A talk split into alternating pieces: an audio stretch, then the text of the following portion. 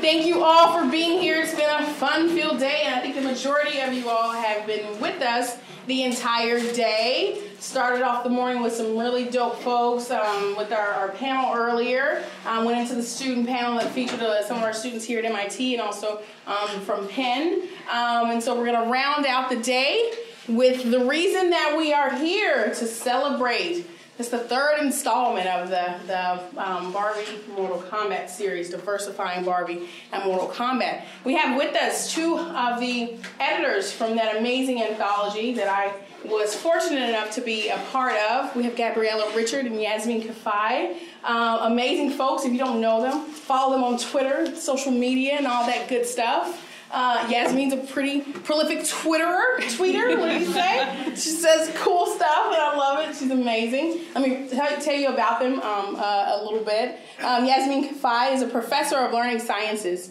at the University of Pennsylvania. She is a researcher and developer of tools, communities, and materials to promote computational participation, crafting, and creativity across K through 16.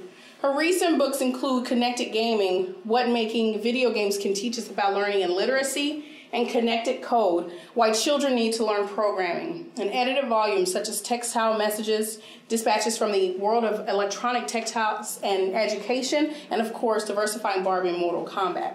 She co authored the 2010 National Education Technology Plan for the United States Department of Education Yasmin earned a doctorate in education from Harvard University while working with Seymour Papert. Papert? I just wanted to say that fancier than what it needs to be. Papert. At the Media Lab, she is a fellow of the American Educational Research Association and past president of the International Society for the, for the Learning Sciences.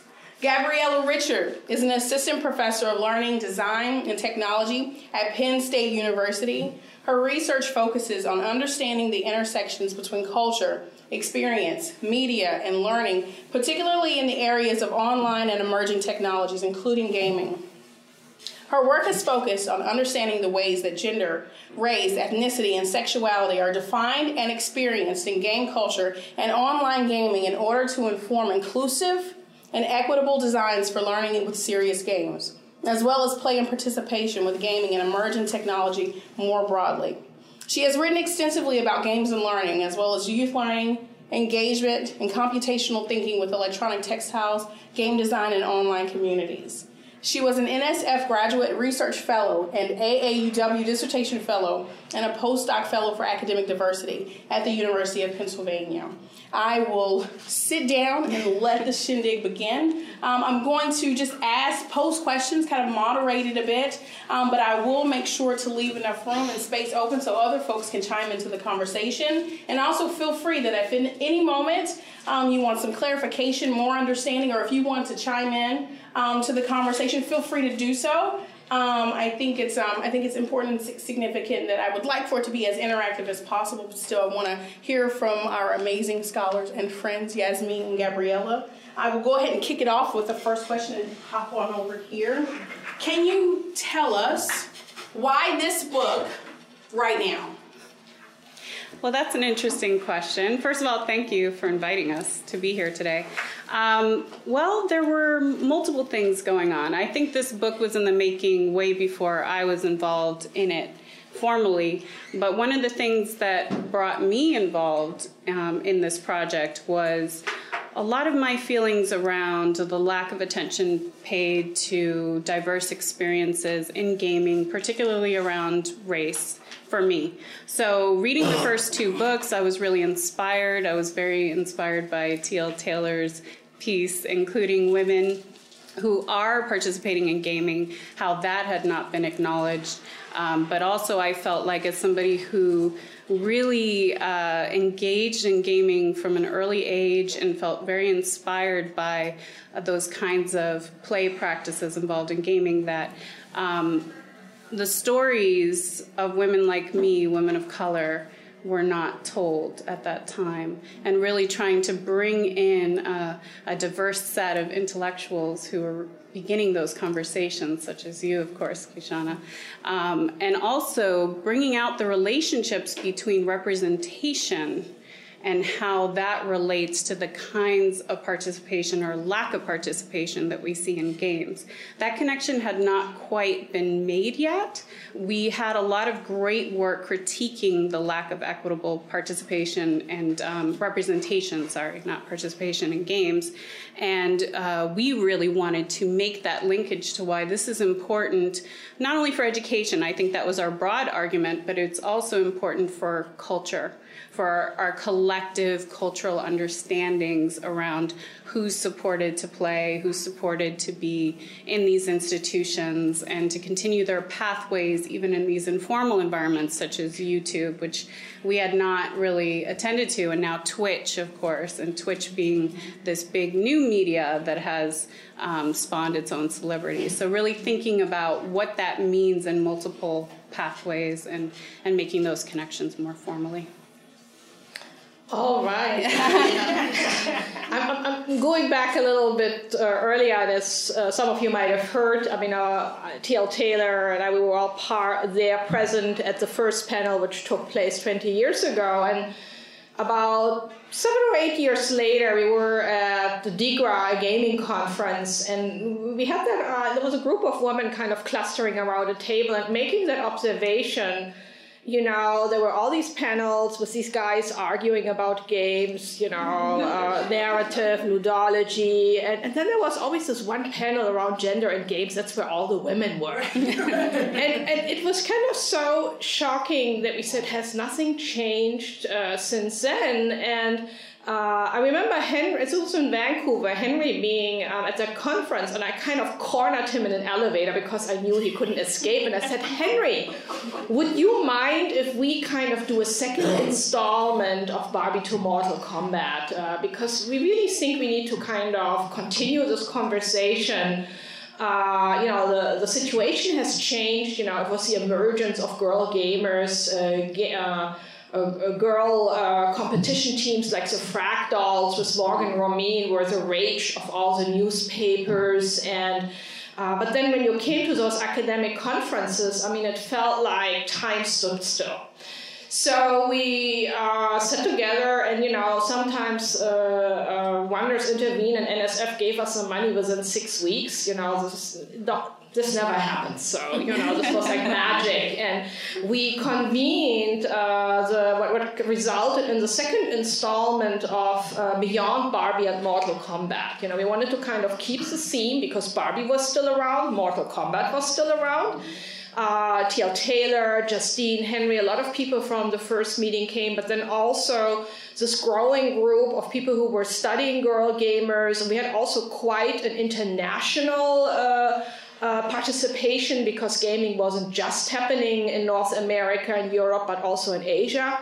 Uh, and I remember those were still the days when E3, Electronic Entertainment Expo, had been, you know, we uh, actually scheduled the meeting. And I have to say, the president of E3 was always very welcoming. He gave me like 20 free exhibit passes. If you know how much each of those passes were you know how much money. And uh, for that week i was the most popular person on campus. I mean there was a never ending trail of people coming you know and they said you, you just pretend your mother named you as a girl because all the passes were for women and all the undergrads were male who wanted to go to the exit and i rented a bus and that took us from UCLA to downtown LA and discharged all those women. And I swear at that moment, I mean, the presence of women significantly increased uh, at uh, E3 and uh, and then the book kind of came together. And I think at that moment, uh, when the book came out, we realized. Uh,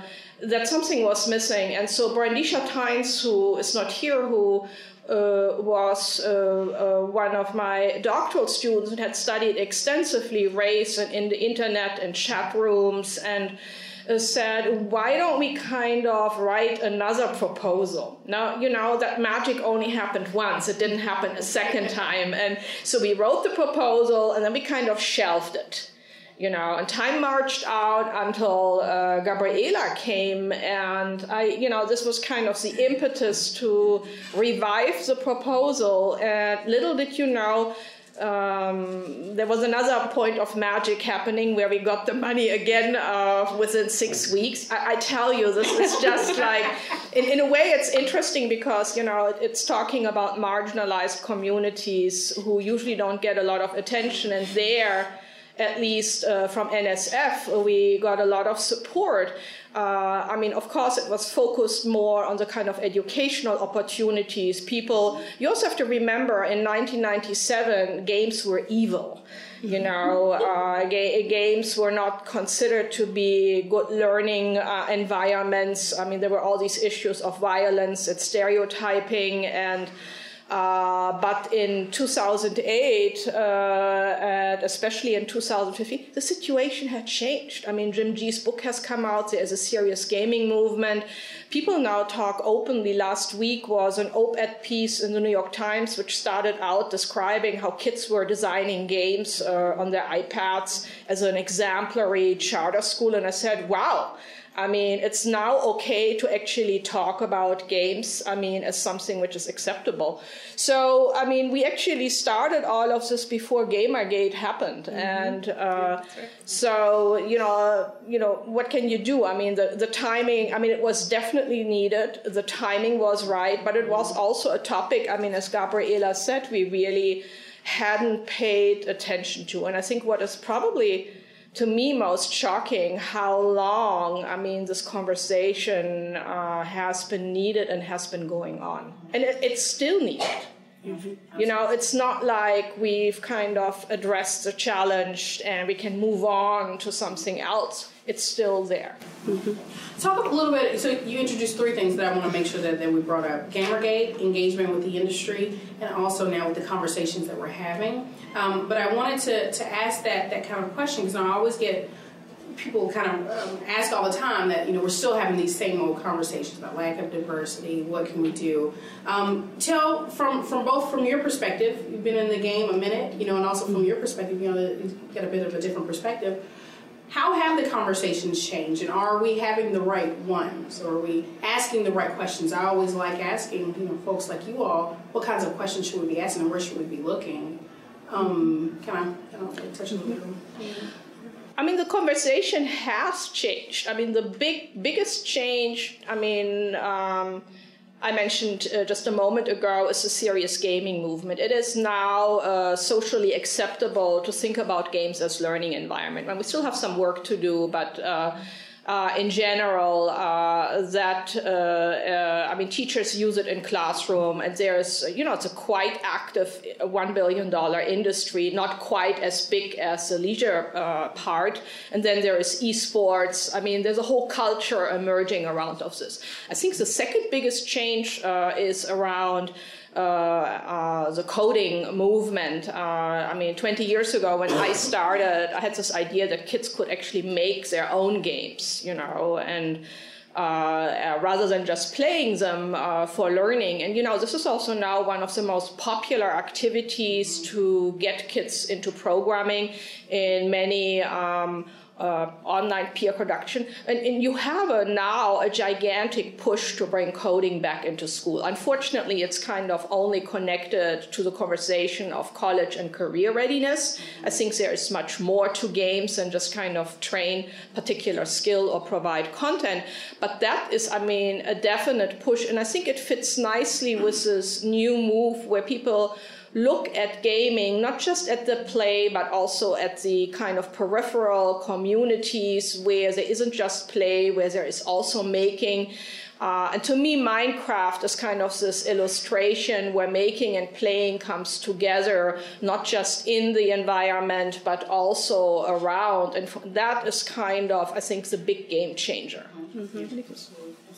And to segue off of that and related to this, a lot of digital participation, digital creation as opposed to consumption.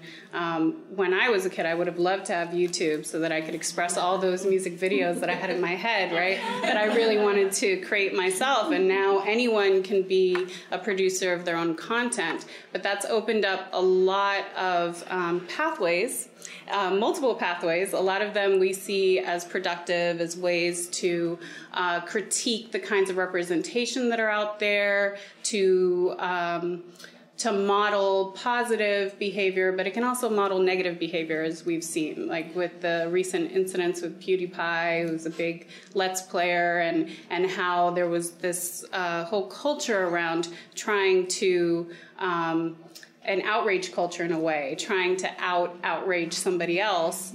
Uh, and as, as, we've seen, that's led to Gamergate is part of that too. So even though this happened post Gamergate, um, a lot of Gamergate was capitalizing on the democratization of social media as a means to. Uh, I think bring out some some really negative, like really dark sides of expression. And, and a lot of folks talk about anonymity around that, but yet we know that there are superstars that have arisen out of the Gamergate movement so far up that they're now even influencing major alt right publications and, and venues and, and political discourse. So um, I think that's really those are the kinds of questions we need to start asking now. So I think making those connections to education were an important first step. And some of the presentations that we saw today around looking at Minecraft communities, and I know Yasmin and I looked at the Scratch online content creation community and finding similar kinds of expression that are cultivated from from uh, younger generations that are really influenced by the social media around them and even the more toxic elements of the social media around them. So, finding new ways to talk about how we can, as educators um, and in, as influencers, try to help cultivate and scaffold positive ways to express that creation online and how can we use gaming media and other media as anchors towards that. Absolutely. Uh, one of the other things that I think has, has like emerged and kind of was discussed earlier is like how game studies is it's interdisciplinary, mm-hmm. but it's like still siloed. So it's mm-hmm. like siloed, but it's everywhere. You know, does, does, does that that make sense? How can we? Um, and I'm also thinking about some posts posts that I saw from some prolific scholars that. Um, uh, about their experiences of still being ignored and still being invisible so, what kind of things can can we do? Do you see this book as an intervention to kind of break down some of those barriers, or do you think you know this book will be siloed and put on the shelf next to my book? You know, you know what what do you think will? How can we break down those barriers? What kinds of conversations? What kind of spaces? What kinds of things can can we do so we're not invisible? That's an interesting point. Well, it was interesting because earlier we were talking about the loss of GLS, the Games mm. Learning and Society Conference, which I think was a really great venue for bringing together um, people from different fields. It was very interdisciplinary, so bringing game studies scholars with educational scholars and. Um, and I think we need to have more venues like that. I think it's important uh, to some in some dimension it's important to silo to some degree that that starts to bring up the whole conversation around supportive communities right? So siloing can sometimes be uh, supportive. It can really help to build confidence. It can really especially for groups that are often minoritized. But on the other hand especially in the academy we need to start finding ways to not only speak a lot more uh, at, to the public and as part of the public conversation, but also to each other. Uh, I often find that even presses help to uh, exacerbate that, that they want to publish certain kinds of material or, or coming from different um, disciplinary areas. And I think not always seeing that there can be interdisciplinary connections. And that's what was important about this book is that we really wanted to bring people from a variety of perspectives and fields and show that um, we're all very interconnected in our goals and in the kinds of change that we're trying to affect. Uh, and I think sometimes it's other departments and schools within the university that need to be influenced by this kind of critical discourse. So I think continuing to have those conversations and building bridges like this conference and, and continuing to create conferences that can have these discussions will be important. I mean, in the book, uh, you know, you can get that for free. You don't have to buy that. Yeah. Uh, it's um, uh, a license under the Creative uh, Commons. Um, there are actually three great chapters on how people started the India Indiecade, different games, feminist in games, and how, I mean, even those venues can be redesigned uh, uh, um, to make them more inclusive. And I think so those are kind of concrete lessons and examples which exist out there. So they're not uh, figments of uh, imagination. Uh, so that's definitely one step. And I think, you know, since I work more in the area of uh, younger children, I mean, not anything goes. I mean, there's a certain libertarian kind of spirit uh, uh, in regard to uh, younger players. Uh, and, you know, those online communities are massive. Can you imagine that there are places where there are millions of you know, 8 to 14 or 15 year olds hanging out. This is unprecedented in our history. This has not happened before at this age group. And so I think we need to really consider how can we kind of uh, create uh, structures and opportunities for kids to learn on how to be civil with each other without kind of completely, I mean, removing any agency. So it like becomes a pull down menu. So you can't use any offensive words. Because, you know, of course, any smart 10 or 11 year old knows exactly how to get, you know, you, how you, uh, bad words, you can separate them out uh, and then put the three people kind of avatars right next to each other can spell out nearly everything. You know, they know their weight around uh, chat filters very easily. Uh, I, I, mean, so so that's not the solution. A lot of commercial companies, unfortunately, have taken that road. But I mean, uh, so how can we kind of model and create opportunities of, I mean, kids engaging themselves in community policing? Uh, their own communities without turning them into vigilantes. And uh, at Scratch, you know, there was always a copycat police when people kind of copied code without giving attribution. Uh, they're kind of very vigorously uh, uh, followed uh, other members. So I, I, think that we have a certain responsibilities, and the companies who run these massive environments, who host them, also have that responsibility so that we actually create gamers because I think it's also a result that there is very little. And then, you know, I mean, once kids people become uh, young adults, I mean, uh, all hell breaks loose. Mm-hmm. Yeah, absolutely.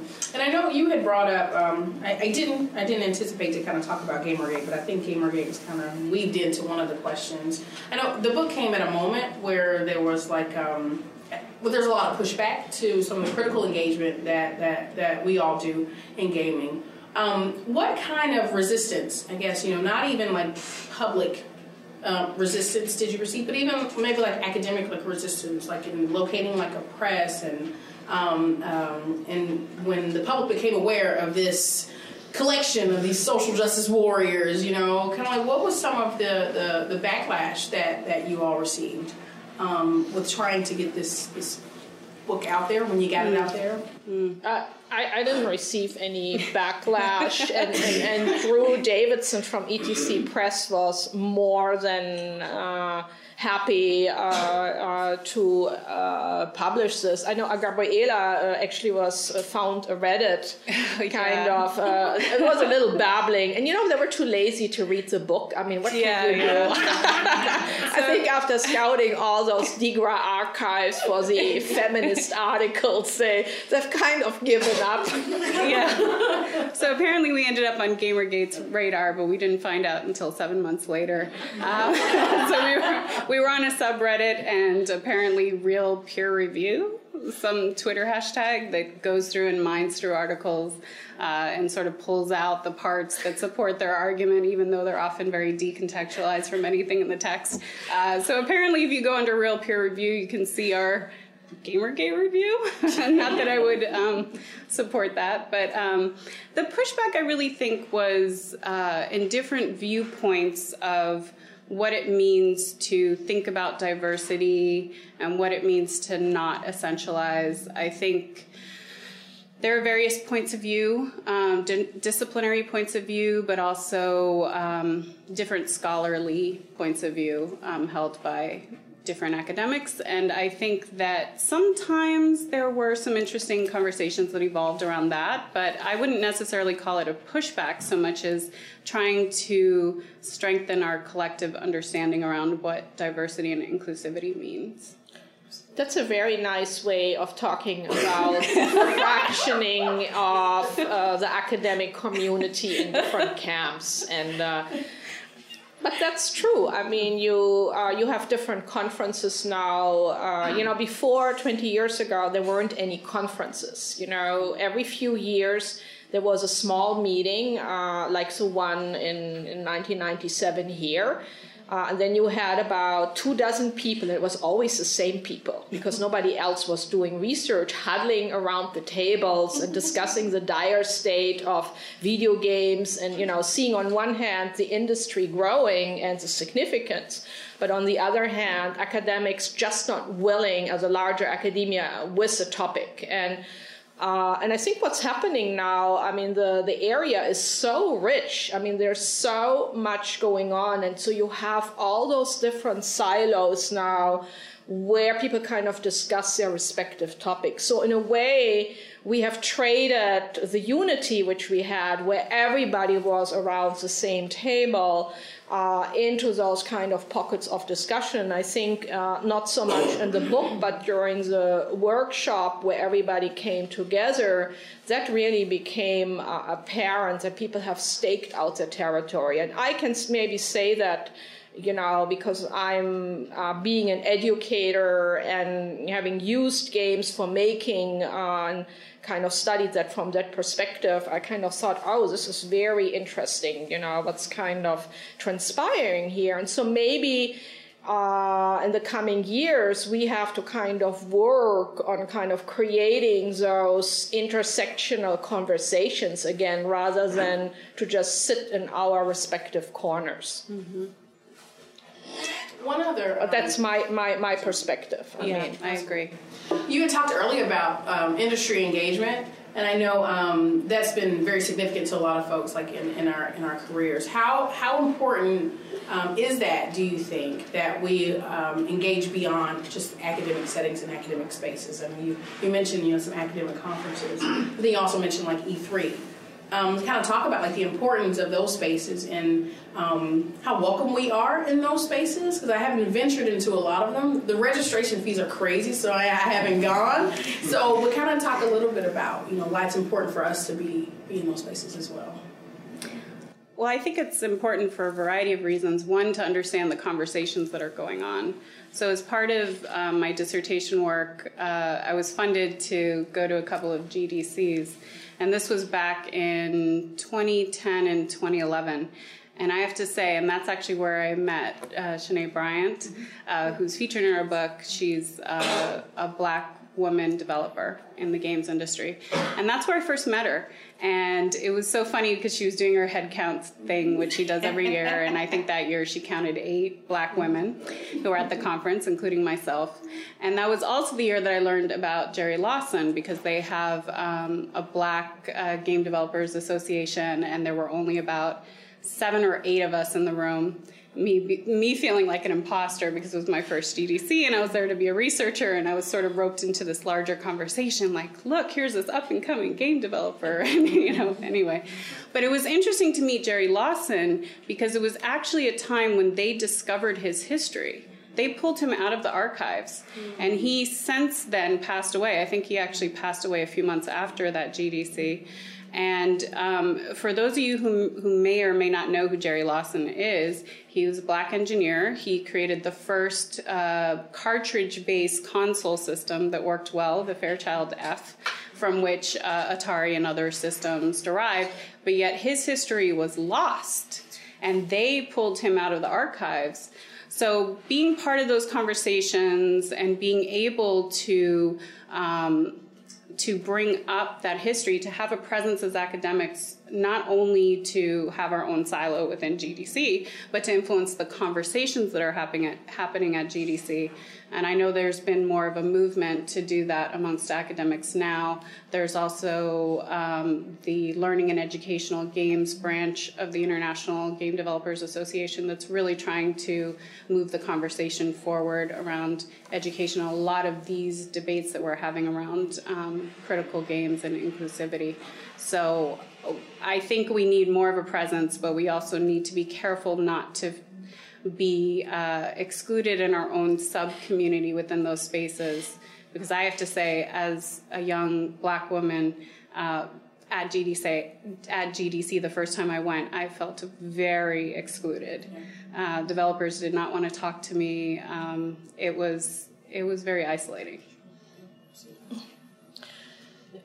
I, I, mentioned this earlier already. I think the industry has a responsibility. And when I uh, look at uh, what's available, and again, I'm talking more from the kind of game making side, I mean, the kind of DIY mentality what's available, you'll find uh, that there is a lot of possibilities to put up something, but very little to kind of share, to kind of engage in the social networking, I think, which a lot of older people very much appreciate being part of the community. And I wonder why that is happening. You know, why this is not supported uh, as much. Of course, it also is more cumbersome. You have to kind of engage people, uh, provide support. And, but I think we're also, by the same token, depriving, uh, uh, younger gamers and youth, I mean, from important uh, uh, learning experiences uh, because it's not just the production itself, uh, but also the participation. I mean, I, I, recently kind of went back to the work which I did here actually just in the building uh, one or two blocks away at the MIT Media Lab when I had uh, um, in a school here in Boston, children design all these games and, and said, you know, I mean, this was a study I did uh, 20 years ago. I didn't know how to write, but now I know how to write books. And I really think we kind of need to look uh, at bringing these two communities of playing and making games together. Because the performative aspect which you have in playing games to kind of uh, there you derive a lot of learning and experience. Uh, um, that is also something which needs to be part of making games. You can't just make a game uh, and then, you know, somebody needs to play this, somebody needs to provide feedback. And I think likewise in, in playing games, you know, the modding games, the kind of uh, constructive element is now equally present. And uh, so we really need to kind of work on bringing those two together. I think, you know, that's an academic argument, but I mean, with Minecraft, we have a commercial realization there. And I'm very curious to see what in the coming years will kind of happen in this environment as kind of Microsoft is pushing out its EDU channel. I mean, they already have done that. I mean, it's a worldwide phenomenon phenomenon and how much of that actually will be realized. Uh, will this be kind of entirely rely on kind of some uh, volunteers or how much kind of uh, industry support will be uh, Microsoft willing to kind of help realize these communities. I say all of that. I also, with my colleagues here at uh, MIT, I helped develop Scratch the community, which is the world's largest youth programming community, and I know. Um, what goes on behind the scenes in order to make that a conducive and responsible environment. And I think so that's why, I mean, to come back to your question and also what Gabriela said, the inclusivity needs to happen on all sides within the industry, uh, within the design and production, and as well as the running of the communities, which are, an, I mean, an uh, essential part of all the gaming. Absolutely. Mm-hmm. You brought up some of the other hats that, that you wear, some of your other research. Why don't you talk a little bit about that? Because you both are more than just this book. You know, I want to make sure that folks know that, you know, how prolific you all are. You know, I know, you know, Gabriela, you know, some of your work on, you know, supportive community, stereotype there, you know, it's been really influential in my work. So um, talk a little bit about, like, where your research is now. What are you doing now? What, what does your stuff look like? Well, that's an interesting question. So uh, there's there's a few different veins to my work. So continuing to look at the dimensions of support that can be fostered through different online communities. Um, at this stage in the game, I'm looking more at Twitch and esports and I'm very interested in what's happening in collegiate esports, especially because um, I, I don't know how familiar everyone is with collegiate esports here, but so electronic sports, gaming as spectator sport, has been around for as long as as uh, games have been around. I mean, even pre-digital games. But let's just talk about digital games. There were all sorts of competitions back in the arcade days, and but it's kind of had its own rise and fall. And TL has written a wonderful book about about that. But with the current wave of um, what's happening in Twitch and electronic sports now uh, we're starting to see that universities are beginning to adopt that model of gaming as a spectator sport and trying to build out their own electronic sports programs, some to varying degrees. Penn State, for example, is not really bought on in, in the same way as other universities, and, and some of the members of our esports community are not happy about that. But it's been very interesting to see how different universities are adopting different models around this, but also how whether you're in a, in a university model that is supporting collegiate esports as part of the NCAA or not, you're still seeing a lot of those manifestations that we've talked about about the lack of equitable access and diversity. But also, there are a lot of um, interesting patterns around the ways that uh, collegiate players engage in learning and mastery and sharing their knowledge. And so that's been interesting to explore, and that's something that I'm working on with a couple of grad students now.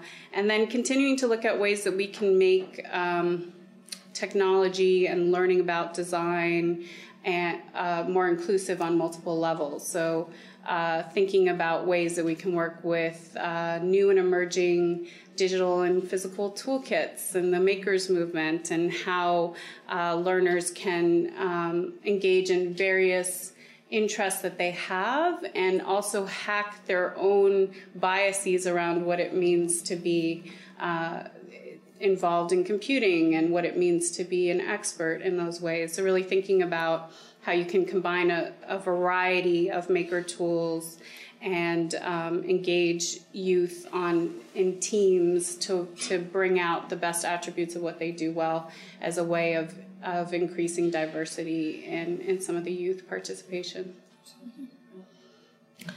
I'm, I'm working on diversifying computing. so uh, that has always been my goal when I started out with children making games. To my surprise, girls actually liked making them.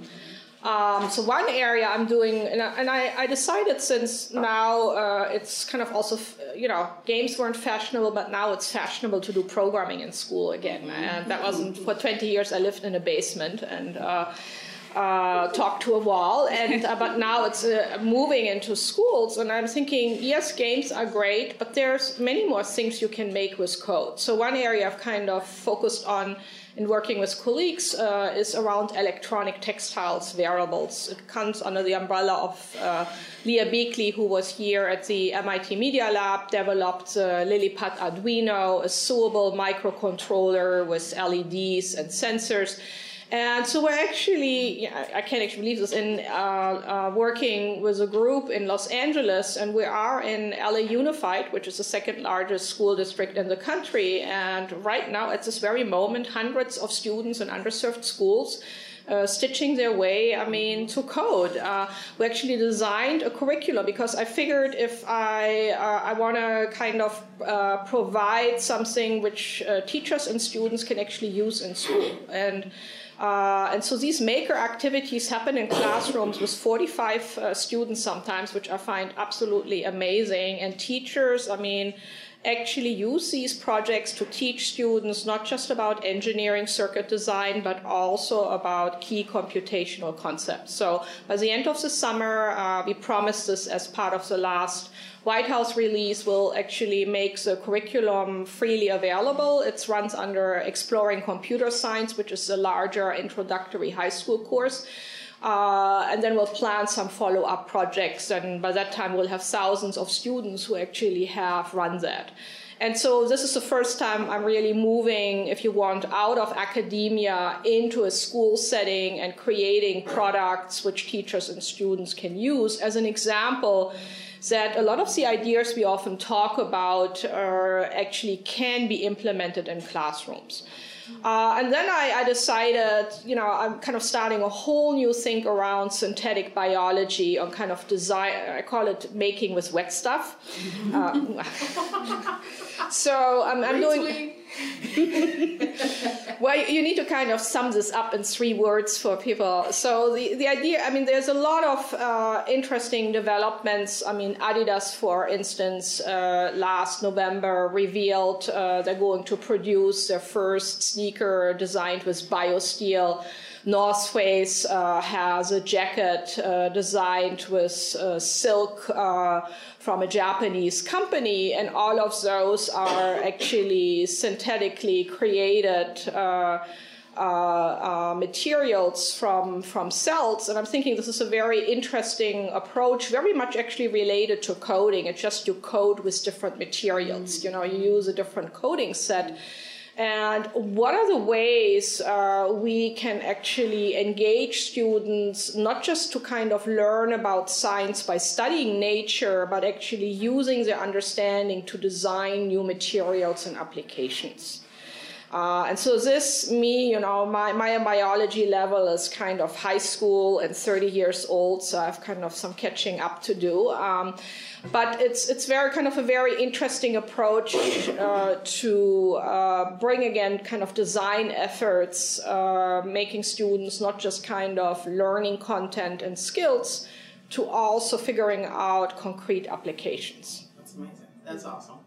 I promise I'm going to wind down so other folks can ask questions. I'm just going to ask two more, and I'm going to open it up to everybody else.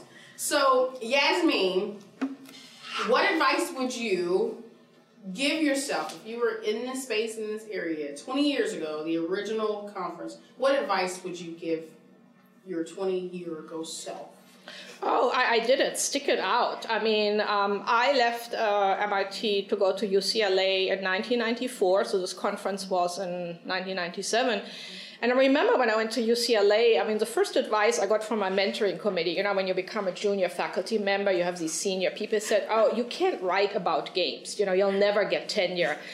so I thought, oh, I mean, um, so uh, first I disbanded the mentoring committee because I thought that, that advice was not really good. And I still proceeded to write, I mean, the book uh, and to write, I mean, lots of chapters and articles about the topic because I, I mean, I had worked with children and I knew this was important. And I think sometimes you just have to, to stick it out.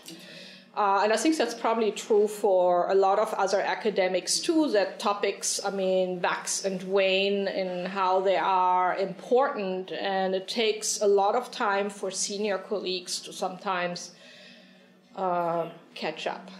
Absolutely. Now, Gabriela, so in 20 years, 20 years from now, with the release of the future of Barbie and Mortal Kombat. no. what conversations are you, are we having? What are we, mm, what are we saying? What are you telling yourself then? What's, what's happening 20, 20 years from now? Well, I, I, am not sure what the landscape is going to be like 20 years from now, especially what's been going on in the past few months. But um, that being said, I think one of the conversations that we're not having right now that I hope starts to be included a bit more is around accessibility. Mm-hmm. So we know that there's AbleGamers, which is a very strong group of gamers out there who are changing the ways that developers understand accessibility. But um, I, I, think there needs to be more of this recognition that accessibility is an, is an important part of inclusivity. Um, so, in engaging more in those conversations, and also, I really hope that we continue um, this movement around what it looks like, what computing, what games look like, and who's involved in those games. So like, what is a game really, right? So we have this whole movement around games as art and and thinking and continuing to push those boundaries is is what I hope will happen. Awesome. continuing to queer games. Right? Hell yeah. Mm-hmm. I love it. All right, good deal. Okay, let's open it up. I know some of you folks have, have questions, so please, let's fire away. Should we mic them? Do we have more mics? So what I'm gonna do is I'm gonna move this here. Okay. Okay.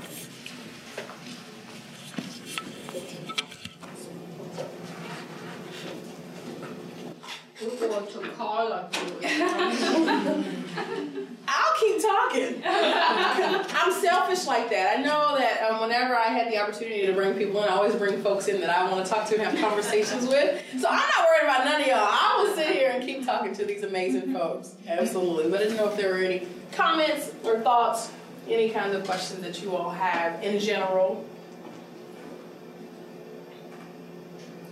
I do. I want to ask uh, another question. I wanted to um, uh, ask a little bit about some of the, because you all, I don't know how much like you were able to like control content. you can't control what people send in, right? So, what are some things that that you uh, wish were included in in the text in the anthology? I know you talked about like accessibility issues, and so talk talk about some of the things that you wish were there and wish were present in in this text. Oh, that's interesting. I think uh, one of the areas uh, that was a little bit uh, needed a little bit more fleshing out, I think, was around um, the policy implications and moving forward and what we're going to do around uh, educational opportunities around uh, critical gameplay. And I think I would have wanted to have some more contributions around that and some more discussions around the role of, for example, um, stereotype threat. I know I talked about that in my chapter, but I think really expanding upon that and the possibilities and the solutions and uh, looking a little bit more at the communities that are out there making those connections and those solutions, not just from an academic point of view. Yes, I, I think, you know, the topics which were actually discussed at the earlier panel around sexuality, uh, that was kind of, I mean, um, starting to emerge. I also think, you know, I would have loved to see more about younger kids. I mean, you know, the pet peeve of mine that the gamers uh, studies often preference study their own ilk. I mean, because that's most accessible, and you know, if you have to spend so much time uh, uh, becoming knowledgeable uh, of a community and environment and keep up, I mean, it's very hard uh, uh, to do. Um, and you know, it's much harder to do to hang out with twelve-year-olds. You know, that's not necessarily, or even younger kids. And and so we know comparatively much less uh, about those. We know that these kids are all, I mean, uh, gaming in various ways like crazy.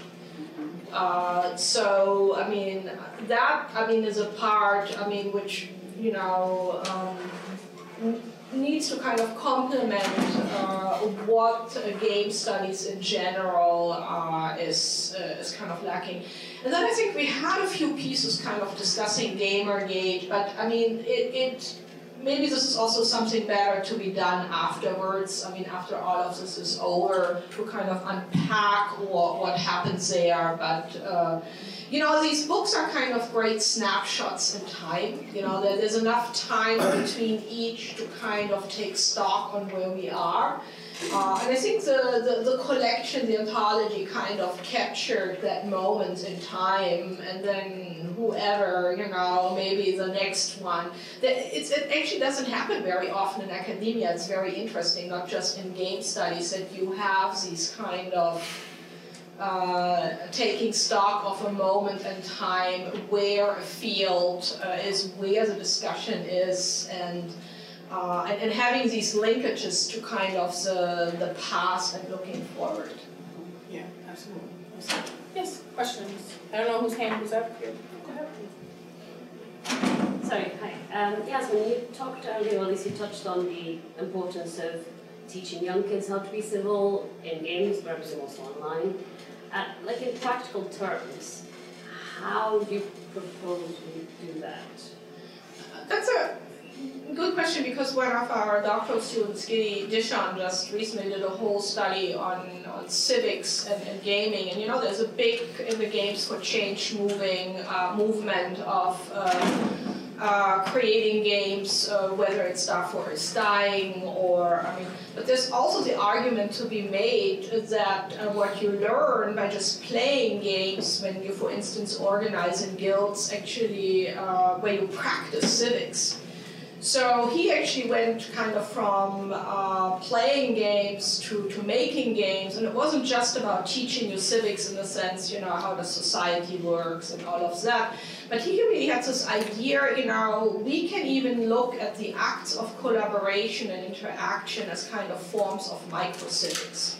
You know, civics isn't just, I mean, a topic to be learned, it's also something which needs to be practiced every day. And he comes from a perspective, he's a philosopher uh, who, who's Israeli and has kind of studied very intently the Israeli Palestinian conflict. And he says, you know, uh, we can argue all day long, and the way we have to kind of practice on a daily basis. So he was looking for opportunities in, for instance, making collaborative game controllers where both the design as well as the play required collaboration as a way to practice what he calls the habits of civics uh, on a daily basis. And I thought this was a very interesting proposal because in the serious games movement we have kind of focused very much on teaching you about civics.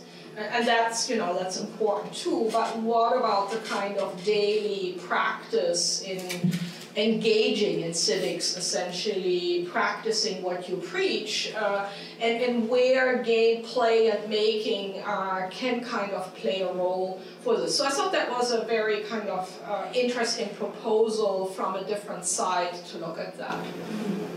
There's also some work around culturally responsive computing or critical computing. And I think uh, that's a nice model as well. It's often replicated within an environment where you're with youth one on one and working in groups, whether it's in the classroom or in an informal setting, but you're helping to model those healthy pathways. So they're not only having role models um, that look like them that are engaged in computing and engaged in game making, but you also have uh, them deconstruct their own identities around gaming, deconstruct the representations, um, deconstruct even the communities of practice that are going on, and uh, developing their own responses to that. But one of the proposals that we had when um, critiquing the Scratch Online community was finding ways that we could uh, try to scaffold that within the communities themselves. So, how are some how can we put in prompts? How can we put in different kinds of um, ways that that encourage people to reflect on the ways that they're responding to each other, the ways that they're representing race, culture, sexuality um, into these communities themselves. So it's not a matter of moderating and policing, it's more about how you model healthy behavior. Yeah. Yeah. Um, I, I, like the idea of thinking of these books as kind of snapshots of what the field is talking about at the moment.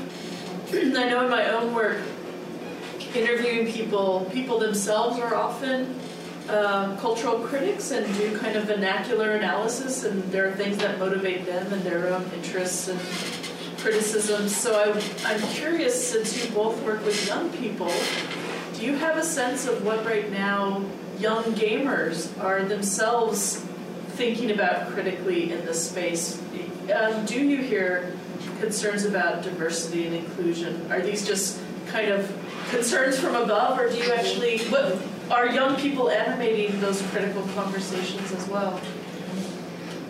I think so. So in the in the workshops, uh, teaching um, specifically game design and how to use different maker materials, they would often reflect on that. I, I, don't think it was always the first thing that they would reflect on, but over time, especially when um, we would, they would start engaging in their own game making, hence why this is so important. Um, particularly because I think um, we were very intentional with trying to scaffold that kind of uh, cultural relevancy in our workshops they started to really reflect upon the fact that there wasn't a lot of diversity. And uh, but these would be things that they would say, not necessarily at first. And I think your point about looking over time at how uh, participants' reflections change over time is important. Uh, really hit home to me because it also could be feeling more comfortable with our presence there within the space, but uh, those would sometimes come up. But then I also think the whole outreach culture is there too, and, and there's often idols that are formed, and, and some people feeling like, oh, this isn't something you should be concerned about. That's a really interesting uh, uh, question because I, I, guess from, from an education perspective, we're often so focused uh, uh, uh, to get uh, students computationally engaged and up to leave that this kind of critique part, I would say, probably falls a little bit to the wayside. Uh, and that often, uh, you know, conventions are are just kind of accepted as is. And I, I mean, one concrete example I have when in 94 5 I, I worked with an interactive television company. Yes there was interactive television. Yes there was a moment in time. And they, they actually hired me to uh, work with kids on games. And I conducted like all these interviews about ideas and after three days, I said, oh, I have all these ideas. You always ask questions, you know, and then the learner has to give answers. And I said, how about making a game for somebody else to learn where there is no question? And I, I got this like, you know, what? I thought we were supposed to ask questions. And it just occurred to me in that moment that, I mean, there was this rhetoric I hadn't even considered about the stereotype about teaching being about asking questions and learning about giving answers. And I think there are a lot of these things which just are kind of embedded in the activities, and if we, we don't kind of take a, a step back, they just get reified, I mean, over and over again because nobody kind of, and you know, it was very interesting when I said, okay, now I have a challenge for you. Make a game and you cannot ask a question. And there was this moment of resistance. And then the kids came up with these amazing ideas and I thought, it was already all there. It just kind of, we needed to create a space for that. You know, we needed to make room, I mean, for these other models of ideas. Uh, and, and, and for me, this is always, I mean, stuck as, as an example that we need to do things like that more often. I mean, to be, uh, because otherwise, you know, a lot of things which are just part of daily practice kind of just get carried over and over again. Please. Um, I have a question about, do you know if there are any games about building a game industry? Um, I'm really curious about, because uh, I think it's really important, all the work that has been done critiquing representation. But what would it mean for kids or anybody to actually design and build a game industry within a game universe? And um, it seems like that would be another way of dealing with um, structures of exclusion, and inclusivity and exclusivity, issues of access, um, teaching people at a very young age how to think about the, the, the structural conditions of that enable a gaming industry to exist. And, and, I didn't know if that's, I'm not really, I don't know much about game studies, but I'm very interested in it, but it's not my area of expertise, so I just thought I would ask. Aware of that? That's a great question. I'm actually not aware of a game that allows you to build the game industry, but I do know that for a while construction games were a big rave, right? And so I used to play this game called The Movies. I don't know if anyone's heard of it. Uh, and I, I still play it sometimes. But you could build your own movie studio. I hate to say it it's really antiquated graphics now. But um, anyway, I, I, actually like that act of uh, reenacting what it means to create a movie studio and to really think about what is the perspective of, of somebody who runs the studio and how are they perceiving their actors because your actors become expendable if they're not um, if they're not like superstars or if they're not continuing to make money and then and then what what public perception goes into what movies you create because all of that is embedded within the game. So you're churning out certain movies during certain time periods. So for those of you that don't know the movies game, it starts in the 1920s and it goes all the way up to modern times.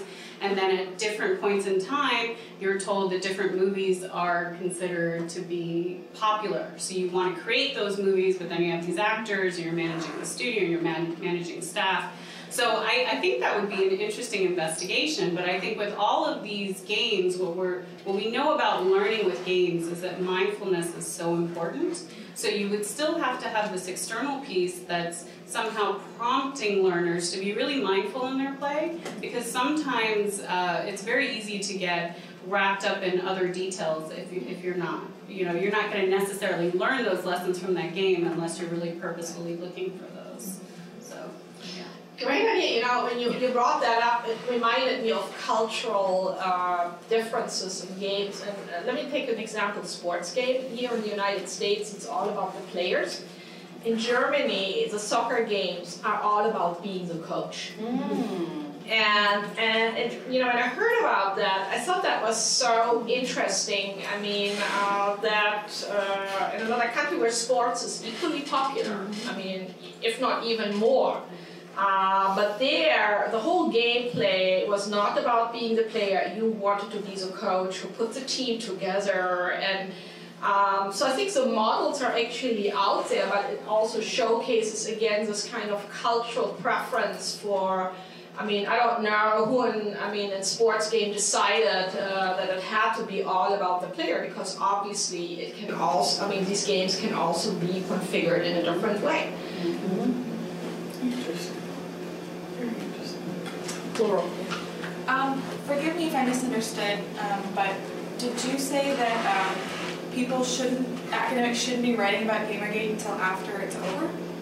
Oh no, sorry. I, I we actually have chapters in the book which okay. talk about it, but I think sometimes when you want to kind of deconstruct an event. Uh, uh, especially, uh, yes, you can write about it while it's happening right away, uh, but uh, maybe also sometimes you want to wait a moment and take stock what has happened to see all the ramifications.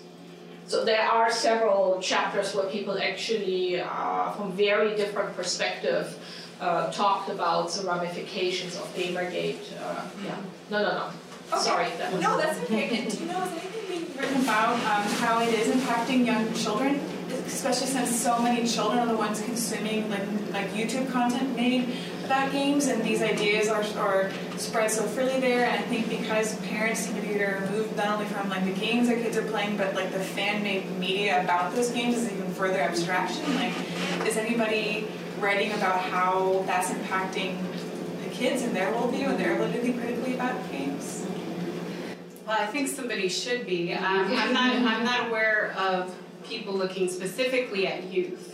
Um, there have been a few folks that have analyzed uh, YouTube comments and, and YouTube communities and how Gamergate has affected a variety of discourses around YouTube. I've seen some popular news articles around it, um, New York Times and others, but uh, I think that is an area that needs a lot more exploration and deconstruction. And I think both of us in our work, we try to address that. So our study, we did a study uh, last year looking at the Scratch Online community and some of the influences of movements like Gamergate on the kinds of discourses that were happening even within an environment that's supposed to be supportive around youth game making and um, media content creation. So I think um, there are those of us that are looking at this and we are finding that there are influences and those influences aren't necessarily good. But I, I think there needs to be more. Yeah, I mean, after this initial euphoric phase of uh, discovering youth social media, I mean, Dana Boyd and others have written extensively about that.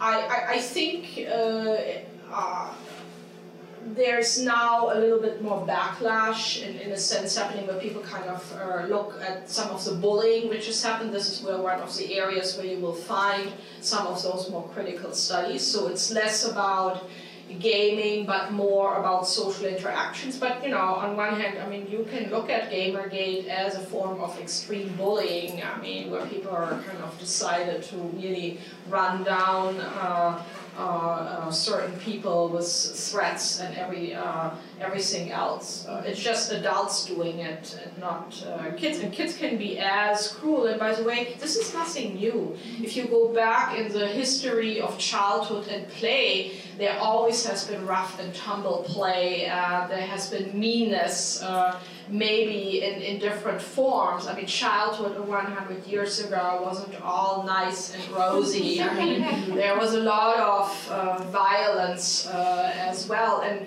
uh, girls also have been violent, maybe not physically, but uh, using, I mean, language as a way.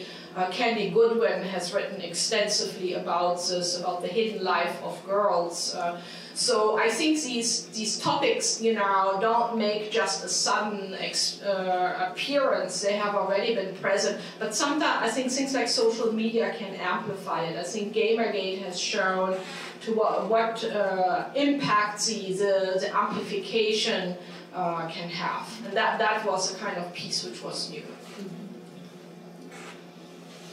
We can do it more if you want to. Let's do it. Put you to work. Yeah. I'm just sitting here thinking about the games that I play and the games that the people I know play. And it's mostly like Candy Crush, Snake, stuff like that. And I was watching Oprah, um, you know, her network, and she has a commercial because she just came out with a game. And I'm just wondering how these games um, fit into um, issues of gender in gaming and whether or not that's getting sufficient coverage in scholarly work. Yes. Mia Consalvo is, for instance, studying, um, and you know, I like it's called casual gaming. I, I like yeah. the naming. You know, it's different from hardcore. Yeah. And Mia was actually, I think, uh, who did one of those studies to show if you add up all the time, I mean, you find uh, that women also spend quite extensive time playing these casual games, uh, and um, so it's as much serious business as uh, the other ones. Mm-hmm. And in fact, a little bit more business because I think they find that casual games generate a lot more money because of all of the ways that they've set up the pay structure. So you end up buying things to pay to play those games and to play them um, in a more efficient way or to kind of uh, get through the game faster. Um, but yeah, I think earlier we actually had a question as well around where does casual gaming fit into all of, all of this. And I, I think it's interesting because we have created, we, we do have these implicit biases around what gaming is. And I think part of Gamergate and the backlash of Gamergate was that there was a very static notion of what gaming was. And, and wanting to diversify and be more inclusive of different kinds of play, what it means to be a gamer, who was playing, actually was met with this backlash of trying to define what gaming is, which was then going back to these what's considered AAA, uh, major studio franchise games, that that's really gaming, and, and, and so it's, I, I think there's always been this tension, but I think uh, those in the academic world view all kinds of games as games. Um, and I think partly because we are um, querying the whole notion of what a game is, that's part of where this backlash is going too. And who, who players are. I'm big about plugging the work of super dope folks in the field. Shira Chess, S H I R A Chess. She does like a lot of work. I know with um, the stuff that she does on Diner Dash, mm-hmm. like looking at that the labor, the, the actual labor that, that goes into it. I remember like reading one one of her pieces, and it was um, talking about essentially how women are roped back into the work that we wanted to get away from or something. You know, so like um, in the kitchen cooking, making pizzas, like things like that. So it was some pretty. It was I'm not totally butchered, you know, her work, but it's really it's really amazing. You know, some of the stuff that she's doing. So there are there are scholars out there that are doing work. Yeah. Yeah. Just to kind of you know go back. I mean, if you think about when um, as uh, uh, from Barbie to Mortal Kombat came out it came out at a time when there was the fourth successful piece of software, Barbie Fashion Designer. And it shattered all the records and the notion that girls, I mean, you know, supposedly weren't interested in using computers and games. So fast forward 20 years to now, in some ways we still have the same kind of, I mean, uh, negative attitude towards game. I mean, then it was all pink Uh, now you have the, the casual games. I mean, so we still, I seeing relegate women's game playing, I mean, to the margins rather than to see it as an equally important part of the gaming landscape. Um, yeah, hi. Um, I think you're doing a really, really important thing, so thank you for that. Think pretty much needed. Just maybe on a positive note, uh, I'm, I'm going to make a quick comment on yeah, diversity in DIGRA. Um, two years ago in Germany, the, in 2015, there was a panel on video games and philosophy. And on that panel, there were seven white guys. And somebody raised that question actually during the panel, and it got really ugly.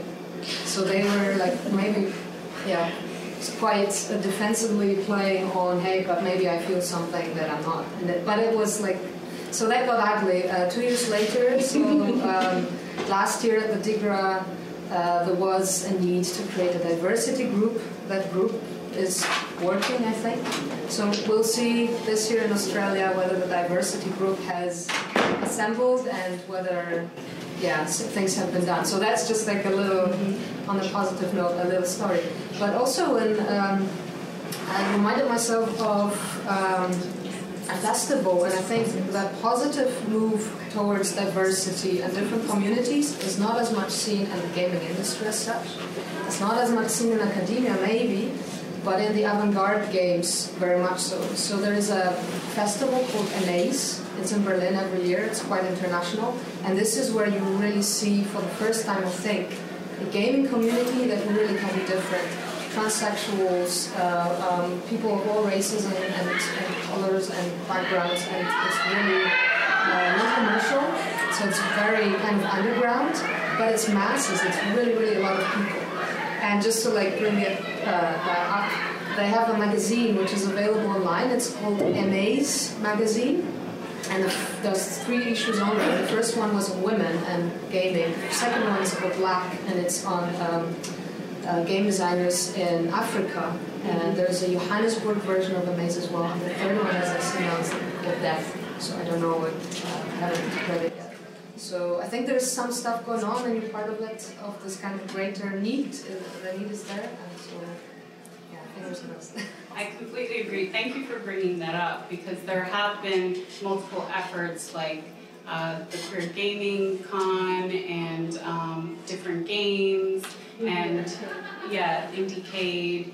Uh, also, uh, I'm working with a doctoral student now who's from West Africa and there's a big movement, uh, WAGE, in Africa, the West African Gaming Expo. So I think a lot of our conversations have to become more international and more inclusive of all of the different ways that people are diversifying gaming. Um, I'm also happy that you brought up DIGRA in 2015. I was there that year, and I, I remember we it. missed each other. I remember it intimately because that was right after that was when GamerGate went after DIGRA. So, and, and for those of you that don't know, um, it was only uh, recently that GamerGate started trying to uh, go after academic circles, and it was mainly in response to that 2015 Oh yeah, we got, I was on Yeah. so I was we were the organizers of that one in Germany Yeah. back then, and we did get some weird emails and something we thought it's like bots trying to uh, hack the system. Yes. Or something. We were not sure. So there was yeah, there were some weird things happening. And Yeah, I was on a flight back, and when I got back, I would, you know, there were all of these. I was all over GamerGate's like Twitter because anyway, it's it was very Yeah, that was interesting. it was yeah. weird. Let's get one more, and then we're gonna have to start moving out of this space. Go ahead. So I guess the question is, um, in terms of like studying gaming and um, inclusivity in terms of gender, how much like how many initiatives are there for to have more men kind of participate? Because kind of some of the questions that like I'm kind of wondering like is there like a preaching to the choir kind of situation and or like in, in what ways are you guys kind of or not necessarily just you but how are men being um, more inclusive and I guess diversification from that perspective. A great, great, great topic. It's actually interesting when you look at the literature on how much there is on, on girls and women, and then how little we actually know about game, we probably also have a stereotype of what I mean the male gamer looks like, mm-hmm. uh, and that there must be probably equally diversity, uh, not just because there's a larger number historically, but I mean, in what uh, uh, men or young boys are interested in, in playing. So there are some studies, but it's really uh, full, very under research. Yeah, and I think part of that uh, goes back to what we think of what our biases are when we think of gender. One of our main biases is we think women. And in fact, that was an interesting thing that came out of going around at GDC a few years ago and, and just interviewing developers. What do you think about uh, gender and gaming? And the first thing they would say is, well, women do such and such and such and such. And so it's so embedded in in our psyche that when we think gender studies, we think women's studies, and, and even then we're not even thinking about queer studies, you know, and that's starting to become part of the conversation now. Um, so I, and that was something that I wrote about in my chapter and something that I know that myself and many others in the field are starting to look at as well. Like how do we start to deconstruct men's experiences? In fact, we have a chapter in here as well about that, and um, that was um, Betsy DiSalvo. Yeah, Betsy Yeah, DiSalvo. she has I actually done quite extensive work around African American uh, male youth and gaming, and that there's this really interesting connect that they game play games for very different reasons. It doesn't serve as a pathway into computing as it's often perceived. Uh, that their values around gaming and computing are very differently construed, and I think you know, in the same way we try to kind of look at the intersections between gender and race for women, we also have to kind of do this for different, for other groups, uh, uh, um, for, for male gamers. But, but it's really striking, I mean, for male gamers, there's hardly any, any demographics. I mean, they're like this black box in some way, which we've defined this is person who likes game. And we do know in other areas that there is also much more diversity. Not every guy likes to play games, you know, likes to be a gamer. I mean, that's, that's I mean, a false assumption. I would put a plug in for those of us who've been working in esports, have been thinking a lot about male masculinities and all that stuff, so, you know, that's a little note to, to think in your mind, but we've got stuff in that space. You all are amazing. Thank you. Round of applause